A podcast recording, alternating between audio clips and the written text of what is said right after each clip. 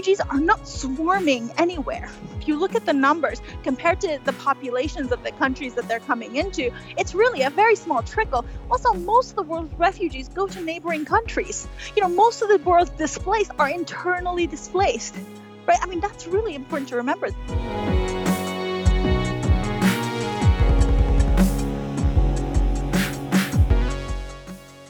Today's guest is Dina Nayeri. She is the author of The Ungrateful Refugee, Dina's first nonfiction book. Her essay of the same name was one of the most widely shared 2017 long reads in The Guardian. Dina is a former refugee who fled Iran with her family in the 80s. The book is a part memoir and also chronicles the lives of other refugees. Dina holds a BA from Princeton, an MBA from Harvard, and an MFA from the Iowa Writers Workshop. Wow. This is Immigrantly, and I'm your host, Saadia Khan. Welcome to the show, Dina. So good to have you here. Thank you so much for having me. And thank you for uh, joining us from Paris. You are in Paris right now, right? Yes, yes, I'm in Paris. So let's start with your refugee story. Why did your family decide to leave Iran? Can you talk a little bit about your exodus from Iran? Sure. I mean, it was rather hurried and it was really, there wasn't really much of a choice to it. At the time, you know, we left in 1988. And, you know, at the time, there was a war going on. I was actually born around the time of the the Iranian Revolution in 1979, and then um, you know I, I was part of a family of doctors, and you know kind of generally I guess, involved people, you know, like, and they, they were, they're not terribly politically active, but my mother was always very watchful of what was going on. And, and at some point, she just decided to convert to Christianity. And when she did that, she started to get into a lot of trouble because, again, she was someone who would, you know, speak out about what she believed in, tell other people about it. You know, she was involved in a lot of conversation, especially with other women. So, you know, she started to proselytize, which was incredibly dangerous and ill advised and illegal, you know, because she could have very much, I suppose, kept it to herself. But she didn't. And I think that was very brave of her. She got into trouble. She was arrested a few times. And then at some point, it became quite dire. They started to threaten her life and ask her to become a spy against the underground church. And that's when we escaped. It was like the third time she had been arrested, and they had started to kind of set dates for things like, you know, when she would be given her final choice and when she would die, you know. And so my father arranged for us to be smuggled out on a cargo plane out of Iran. And this was actually like during a bomb raid. you know, Iraq had just, you know, it was doing kind of like Saddam Hussein was doing that thing that he called the War of the Cities, where he was bombing Isfahan and Tehran and all the big cities. So bomb raid was happening. You know, people were confused. Police got scattered. My mother was under house arrest, and then, um, you know, my father found a window of time to get us out. So we went and hid out in Tehran, and then we left the country on a tourist visa to the United Arab Emirates, and then very quickly blew through that tourist visa and became undocumented. And then we were just waiting to be recognized as refugees. And soon we were, and we were put into camp outside of Rome. So then this whole process of being out of Iran but not yet admitted to the United States, that was about 16 months. And then, and then you know, we were granted asylum. When we were living in that camp outside of Rome, uh, we were granted asylum to the US and flown to Oklahoma, where we would live and grow up. So, Dina, I want to go back to your mom's conversion to Christianity. And you've discussed this in previous interviews as well. And you mentioned in one of your previous interviews that her conversion was um, sort of a rebellious move. Can you talk a little bit about that? Well, I think so. And, I don't say that in a negative way at all. You know, we each have our own moments of rebellion where we say to the world that has been created around us, well, this is not what I choose. And, and, and, and it's not necessarily some kind of rejection of everything you've been given, but it's a moment of deciding that you yourself will be in charge of your thoughts of the way that you live. And of course that's easier to do and it's a smaller thing to do in you know a free country. But in iran i mean it was a really big deal. I think i think for her yes she believed everything um, that she i guess accepted as part of christianity and all of that. But it was also about saying i'm not going to be pushed under a scarf and told that I have to believe this and this and this just because the country is of that religion. I, I will choose for myself. And I think there were parts of her that really just longed for I guess she, she hates the word feminism because she's of that generation, you know, but really that's what she was yearning for, you know, like she had feminist sensibilities. She wanted women to be treated equally. She wanted to have rights. She wanted to choose her religion. You know, she wanted to have her property be hers, to have equal rights as men in courts, and all the things that weren't allowed to her in the name of Islam. So I guess it was very much about all of those things and not just a specific belief in Jesus Christ. Do you know what I mean? Absolutely, absolutely. In fact, something that I thought a lot about while I was prepping for this interview is politicization of religion and how it can be used as a method of controlling the citizenry. Because as I was reading your story, I would admit I struggled with the implication in um, your book that Islam was somehow inherently constrictive religion because I'm a Muslim and I'm a feminist and I am progressive and I've never had that kind of relationship with my religion where I felt that it was constricting me in some ways. But then what I realized was that as I was reading more of your story, I started to see the specific context of your life and your mom's life and how that that context basically uh, formed your story and how the Iranian government had politicized religion to the point where they were trying to create a national identity and create a body of control. Yeah. You know i think i think religions are all always what we make them isn't it? I mean so there is a progressive and a feminist Islam, of which you are a part. But I saw nothing of that in my life when I was growing up in the Islamic Republic. And in the book, I'm very, very specific that what I'm talking about is the Islamic Republic, right? So that that itself is not like it, it, there, it's not essential Islam. You know, it's what the, the it's the Islam that is created, you know, by those group of men in that position of power that they are desperate to keep you know and you, as you said and as you said they are very much driven by that power and about controlling the people and and, and that's their main, main aim you know and a part of that was very much about controlling the women and putting them in a particular place. So for me like and i, I even talk in the book a lot about how i did learn later that you know the the the who is in the right in all of this very much changes hands depending on who the government is you know what i mean? And so you see like I, the most anti one of the most anti-feminist governments that you, you, just watch right now is is the one in America. You know, it's funny because my mother associated Christianity. My my mother associated Christianity um, with rebellion, and for her, you know, it's all the, the the the longing for feminism or whatever was fulfilled in that because it was the other religion, because it was the underground religion, because it was the one that was pushed aside by the majority. And I think that's really what it's about. It's not Islam or Christianity, it's who's in charge and who wants to keep power. And I see, you can see, like in America, for example, you know, all the trouble that women are having is, of course, with Christianity, right? Um, it's because they're in power. So, Dina, before we move to your life in Oklahoma, I want to talk a little bit about your stay in Italy and Hotel Barba, right? In your memoir, you talk about how you learned to listen there because there was no shortage of time. How has that shaped your personality over the years? Because you were a kid and you would just sit there and listen to others and other stories. How has that evolved your personality? It taught me one of the first things, which is that, that stories exist in my own mind and they're created and shaped by me, you know, and I think that's an important lesson to teach. I'm trying to teach it to my three and a half year old. I think it's too, she's too young for that because she thinks like she'll read books and she'll think that the story is there. So sometimes when I try to put away the book and say, "Let's tell a story," the way I used to do when I was a kid, she doesn't get it. She she's like, "No, the story is in the book." But now recently, actually, she said it was very cute. She said, "Let's read the book in your head." so I said, "Yes, yes, read the book in your head," and and I think that's the thing that I learned in Hotel Barba, you know, kind of much more actively than I had as a child, even though oral storytelling in Iran is such a was such a big part of my, you know, learning about stories but in in um in barba i was watching people make dramas and i was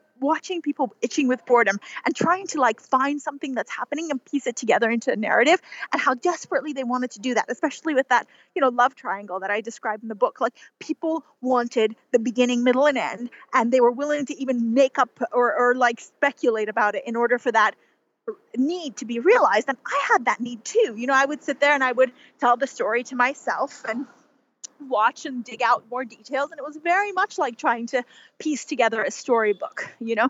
But I think the realization hit, the instinct came that I'm in charge of the structure of this thing, you know, that I can make a story out of what I see. You know, and it triggered a part of the imagination that does you know create other endings and you know does watch something happen and then daydream about it for a very long time trying to like imagine different scenarios. And i think that just the, the seeds it's the beginning of a storyteller i suppose. Absolutely. And then you come to oklahoma. You felt that now that you were christians you come to the us and the expectation somehow was that obviously people would accept you with open arms. And then you come here and reality was different. Can you talk a little bit about what was reality on the ground when you came to Oklahoma to resettle? Well, you know, I, I think I did expect very much to be judged by the things I had been judged by in Iran. So in Iran, you know, like it's interesting, popularity in school was all about your grades and who your parents were and whether or not they were like academic types or scholarly types, you know, and and you know that kind of stuff. It was such, such, an academic culture, Iran. You know, so from an early age, I learned that you know, if we worked hard and were really smart, then that's the respect that we would get. And and I really very much expected that to come back in America. So it, I expected that, you know, there would be a you know period of adjustment when my mother would find her profession again as a doctor and I would find you know, my place in school and we'd be treated normally. But like, I d- absolutely did not expect the notion of being from Iran or being from far away or having an accent or any of that stuff to make me so absolutely hateable. And I think that came as quite a shock because, you know, even the, the children, there was a few days where they were curious and accepting, I suppose. And then I guess that's the time it took for their parents to tell them about Iran. And then then they came back and started in with all of the horrible name calling and and you know um, things that I'm sure you've heard also. It was a shock for me. I was used to being a very cheery, happy kid, curious kid, you know, full of life and wanting the world to, I guess, see me and then suddenly i think i became someone who felt the need to hide out because you know the the lens through which i was seen was very very ugly. And i think it's also something as a girl to come across that right as you're about to enter puberty you know? Because there's just a hundred ways that the world tells you then you are not good enough. There's an entire category of girls and women that are better than you. And sorry that you didn't know that they exist but they did and here they are you know and they're just going to abuse you for the rest of your your adolescence and so I became very, very ashamed of Iran. I hadn't even thought about like what Iran might be before. Iran was the world, you know, like Iran was just the name of our country. It was amazing. Everything about it was sensual and joyful and, you know, like delightful family and the food and, you know, all the, the things that I had grown up with. But now it was a place of war and um, violence. And nobody really had room for more. And, and and to be i guess associated with that at a young age it makes you really feel differently about yourself. But it did change your personality right? From wanting to go to harvard to your writing. Um, can you talk a little bit about your like obsession with harvard? And you did end up going there uh, but it was a journey right? It was. It was you know it, it was funny. When I was a kid, you know, I was also very academic, very driven, but I don't know how to describe it, but it was an ordinary part of me that wasn't always itching. It wasn't always so urgent. You know what I mean? Like it was just a given that I would do well academically, do my best in my life. You know, it wasn't about proving something, but I think in America, it became about proving something. To become American was really the only goal, you know, because I felt so on display as an Iranian. And, you know, we were also so poor. So there were so many negative lights cast on us. And so the goal wasn't just to become an American, the goal was to become the best kind of American, a kind of American that would get respect. Because also, just being poor, I noticed around me that there was a category of Americans around me who also weren't respected. And that was, you know, the disenfranchised people that lived in the same apartment complex that we lived in. So, you know, I, I wasn't striving to be necessarily them. I wanted to be the kind of American the people at school and the, the people in our community would respect. And and you know, movies was my entry point into that. I I would watch movies and I'd be like, oh, look at these respectable people in New York, or doctors and lawyers and all of these kind of big confident men who all had seemed to, according to the movie, have gone to Harvard. So I, I said, well, you know what? I'm going to go there. So I, I, had actually found this book on college admissions in the local library in the young adult section. It was just laying open on a chair. and I went and I, I looked through it and then I saw that there were like school rankings, university rankings, and there was a page on how to get into each one and you know what they wanted and you know, at the top of the list was Harvard and there was all of this information on how to write the essay and how to choose your talents. And, and it became very clear that academics was not enough the way it was in iran. I couldn't just like be really good at math and get into harvard. Yeah, you know, I had to, and, and it was shocking also to me that one of the ways you could actually distinguish yourself was through sports. And if and it specifically said if you won a national championship in something, it would really make you stand out. And at the time, I was such a naive kid. I said to myself, "Well, oh, okay, then I'm just gonna win a national championship in something." and it shows how little respect, by the way, I had for the whole physical arena because I thought, whatever, cause I'm a brainy kid. That's the hard stuff. Oh, you want me to win a national championship in a sport? No problem. like physical stuff. It's just the body. Like I literally at that young age thought, well, you know, the body is capable of things, and and it ha- you know, there's a set of number of hours you can do and make your body do things. Everybody's body is the same. You know, it was very, very primitive understanding of, of um, you know biology and and uh, human capability. But I think it was good to be that naive because then I got myself um, into Taekwondo. I, I I chose the sport based on how very likely it would be that I could win a national championship. So you know I actually at first started with tennis and swimming, sports my mother had done. And I realized in this Oklahoma suburb, there were a lot of very wealthy girls who got coaches for that stuff. And it was really hard to compete against them. So I went and found a sport where there are not that many girls competing. And they handed out trophies by weight and age and belt and all that. And that was Taekwondo. So you know, I started to practice that. Weirdly enough, I fell in love with it. um, and, uh, you know, I got really deep into Korean culture, which was another aspect of this that was bizarre. You know, in this moment where I'm trying to assimilate and become American, I was actually just learning of, and absorbing, you know, all of this like Korean words and Korean food and Korean cultural tidbits. And um, yeah, so I just really spent my high school years really making myself suffer academically in terms of sport and all of that stuff. And and I did win a national championship. but then you went, you didn't go to Harvard then for your bachelor's. You ended up in Princeton. I mean, you can't complain, right? And then. no, I was not complaining. The funny thing, the funny thing about it is actually, you know, it's, it's kind of a crapshoot. I actually didn't get into Harvard. I got into Princeton, but lucky for me, that year, U.S. News and World Report ranked Princeton number one. So I was like, phew. but then you go to Harvard for MBA. Um, did you work after doing your MBA? No, I did before. So out of Princeton, you know, you, you can't just go at the time anyway. They didn't really accept anyone at Harvard Business School straight out of undergraduate. You had to have eh, like three years of work experience. And so I went and worked at a company called McKinsey. My husband is a management consultant. I know about these companies really well. oh, where does he work? Oh, it's A.T. Kearney. Oh, yes, yes, yes. I know it. So he knows about McKinsey and their general culture. It's exactly the type of girl that I was, which was insecure and completely overachieving. I'm just overachieving, like just so I I went there. It was the next hard thing to get into, and so I was very proud of myself. And then from there, I think they just kind of herded a lot of people into Harvard Business School. So I followed the the tide, one might say. You know, but of course, it's I I don't believe now like I was not built for business. It doesn't give me joy. I think I could do well in the business world if I wanted to start my own company. I don't think I would be a happy person. But Dina, the interesting thing is you make it sound like everything was easy. I mean, you probably are one of the smartest people that I know because if I look at what you've done, it it's pretty crazy. I have kids who I hope they can get into these great schools one day and all. And it's so much work. And you just make it sound like, you know, it was easy. Well, you know, thank you. But the thing is, I think it's easy if you're willing to live like I do and I don't think you you want your children to live the way I do. Like my nights are filled with terror and dread and insecurity. The ins- I think the inside of my head is is a is a is a very dark place because I can't rest you know and i and i, I still feel this need this constant need to to do something with my life and and there's the, the um, idea you know my own mortality the notion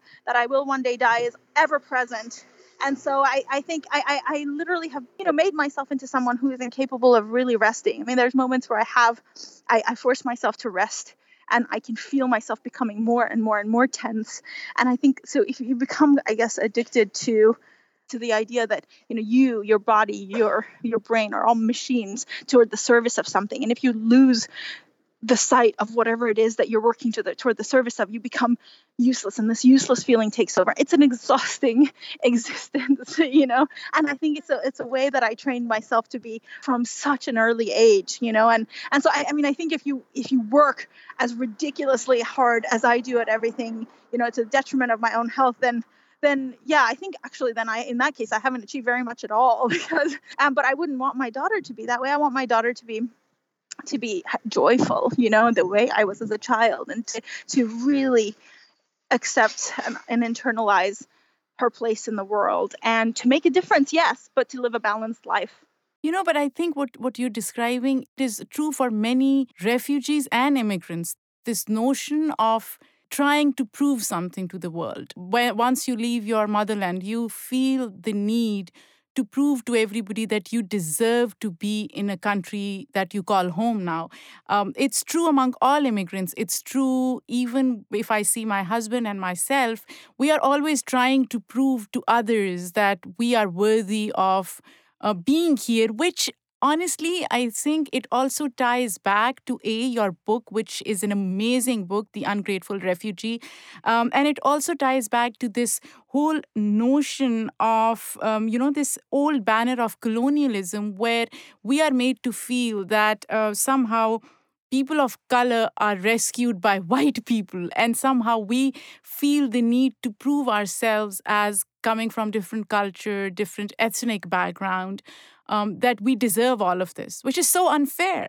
You know, I realize as time goes by that it's not just about immigration because it's not just about who has landed where. You know, when people of color land in, you know, largely, I guess, white countries, we're always doing this, these things that we describe, wanting to be worthy, wanting to be grateful, all of that stuff. But actually, it works the other way too. You know, like in places that used to be like colonized, where, you know, the majority are people of color, they also posture this gratitude toward the white, you know, incomers. I was actually interviewing one of the authors, and um, her family uh, is originally from Philippines, and she said the same thing. As if they did a favor to come coming to the you know to coming and to these countries yeah absolutely because when people like my white friends when they talk about oh is pakistan safe and i'm like you know what when you go there you will be treated like royalty so it's pretty safe for you guys. It may be less safe for others, but it is pretty safe for you. If you go there, you will be given red carpet treatment, no doubt about that.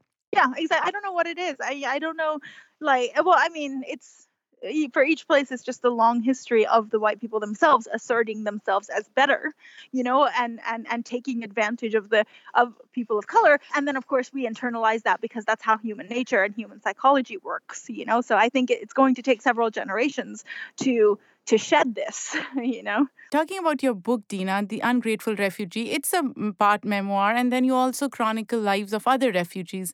Was there a particular story that stood out to you you know, um, the because I talked to so many more people than are in the book, so the ones that I chose, every single one of them stood out to me. But of course, there's the story of the couple that I renamed Tara and and Valid. That that was heartbreaking and very difficult to write, and in fact, very difficult to gather. I mean, every stage of putting this story in my book was hard. it was harder than the others. You know, the first was because I met them in a refugee camp, and this, um, and you know, this was a couple who had lost their first two children. They had married out of love in Afghanistan, so this is itself, you know, kind of a, a rare and wonderful story that they had met and fallen in love, even though they were a working class family, and they had had two children very young, and they both had this kind of sweet faces of people who who love a lot you know? I, I don't know how to describe that but like you know there's a kindness that creeps into the lines of your face when you have spent a lot of your life loving other people and not thinking about yourself. And these two this husband and wife both had that.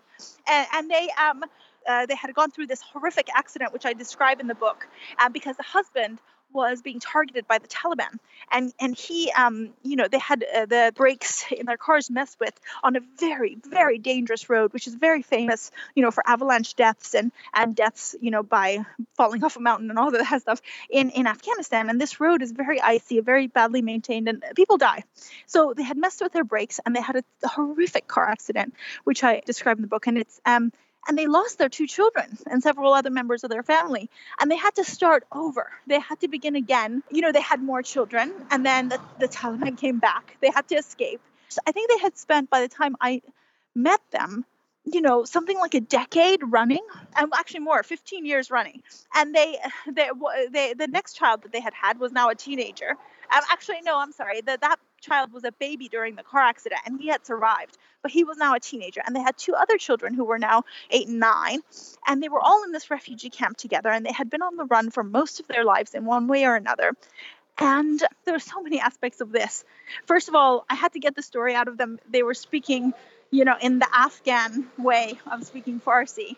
You know, so I had to sit there and strain and listen and ask them to describe these horrible moments again and again and again so I could get it right. And and then at the end of the conversation, they actually asked me to take their child with me back to England. And I think they were so desperate. I think deep down they knew that the impossibility of that, just even if I uh, thought that that was a good idea, how impossible it would be logistically uh, to actually accomplish that.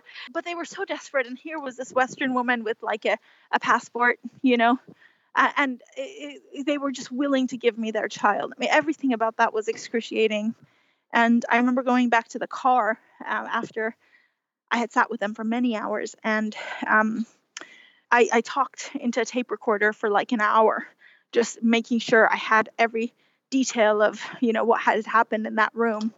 And then months later when i sat down to write it you know and i listened to all of the recordings that i had it was hard you know emotionally hard to get that down and to actually give it shape and to research all of the surrounding context and bring the story to life. I mean some stories you honestly like eh, you don't want to bring to life. You just know that you need to. So, why do you think, Dina, given the kind of national discourse that we have right now in the US specifically around immigration and refugees, what are people not understanding? And to your point, there are times when, even when refugees are allowed, or immigrant refugees, in fact, are allowed to come into this country, it's more like their resilience and their courage is eclipsed by the whole notion of how they are saved. So the focus becomes on who has saved them rather than their own journey and their own resilience in the process.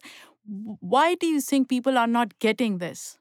You know, I think what you're pointing to is this epidemic of the of people taking other people's stories and always making it about themselves. And Americans and Westerners, comfortable native born people who've never been displaced, are so good at doing that. Basically, like it's like the the, the rescue of those people and their the lives being saved becomes about them. They accomplish in their lives becomes about you know what immigrants add to our economies. The the like political questions of you know surrounding the refugee crisis and migration becomes about well which of our resources will they take and how much much will they cost? And and you know like what about all of the displaced I, I or what about all of the I don't know workers who live in Texas or Arizona? Like these ridiculous questions that just reveal that the central concern of for these people is just themselves and the four people they love. It's really truly the most entitled, self absorbed culture I have ever seen. And they reframe these large global questions, these tragedies, to be about them. Even when you have stories that are so impossible to look away from, they somehow manage to make it about themselves. And this is really the most stunning thing for me. And I think that, you know, the current administration and a lot of, I guess, right wing politicians have become very good at enabling that or making that possible by taking these individual stories and aggregating them up into one big scary fog. So they just give, give all of these you know numbers without context and make people think that refugees are swarming into their country when they're not they, you know they use words like swarm or you know like you know these words that you know connote plagues you know they, they use all of these in order to, to put fear uh, irrational fear in people's minds. So I think, you know, you ask what would I want people to know? What are some of the things that are, you know, just misconceptions? The first is this refugees are not swarming anywhere. If you look at the numbers compared to the populations of the countries that they're coming into, it's really a very small trickle. Also, most of the world's refugees go to neighboring countries. You know, most of the world's displaced are internally displaced right? I mean, that's really important to remember. There's, um, I think, like 70 million in totally displaced people, forcibly displaced people in the world. Most of them are internally displaced. And there's like 25 million refugees, and most of them go to neighboring countries. You know, I think so. You know, and you, when you look at those numbers, I think Trump just reduced the refugee cap to something like 18,000.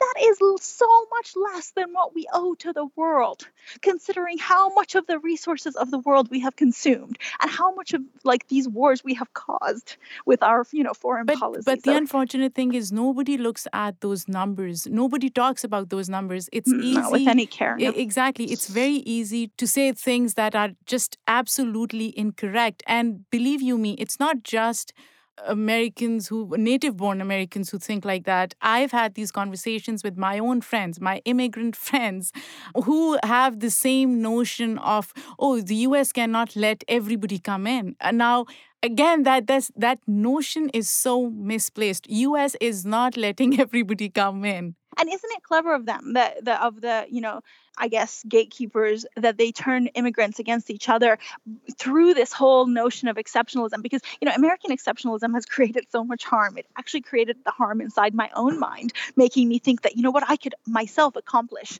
all of this stuff and prove myself to be one of these exceptional americans right? And and i think by making immigrants think oh if you're in you know then by making the people who kind of came in and got settled making them believe oh but you're one of the ones that we love. You're one of the ones that's exceptional. You had a true good story. But all those others are fucking liars right? Like right and I mean, I, am sorry but uh, absolutely, absolutely. It's, it's easy for them to believe that because it makes them feel prideful again after having lost you know so much of their identity it makes them feel oh look, I did it. I impressed the white man.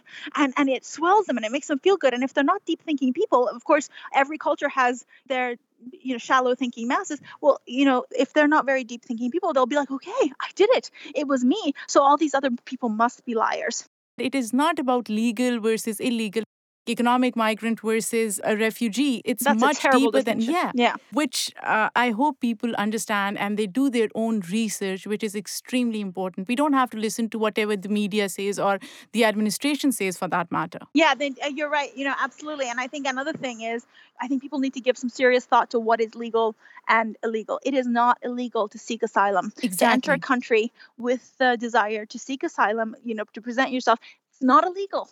Like, stop saying illegal. One misconception we have is that we believe the gatekeepers and that the people who are in charge of the entire immigration process are, you know, well-meaning and neutral and smart. They're and not. Well, they're uh, not. No, and and we, we think that they're well educated in their job. They're not. They're you know they don't understand um, about you know cultural issues around storytelling. They don't understand about trauma. They have the most basic knowledge of what happens after say torture, you know, or rape, or they don't understand anything about the cultures where you know people come from. So, for example a rape survivor enters a country and doesn't disclose a rape right away because they are ashamed because it's going to take a really long time for them to admit to themselves that it wasn't their fault. They so they come in and they tell some other parts of their story. They don't mention the rape, and then 6 months later when they're okay with themselves and feeling a little bit safer and they've talked to trauma counselors and lawyers, then you know they can admit what happened right well then you know what the gatekeepers don't believe them they say you made it up exactly you know? and the, and there's there's a lot more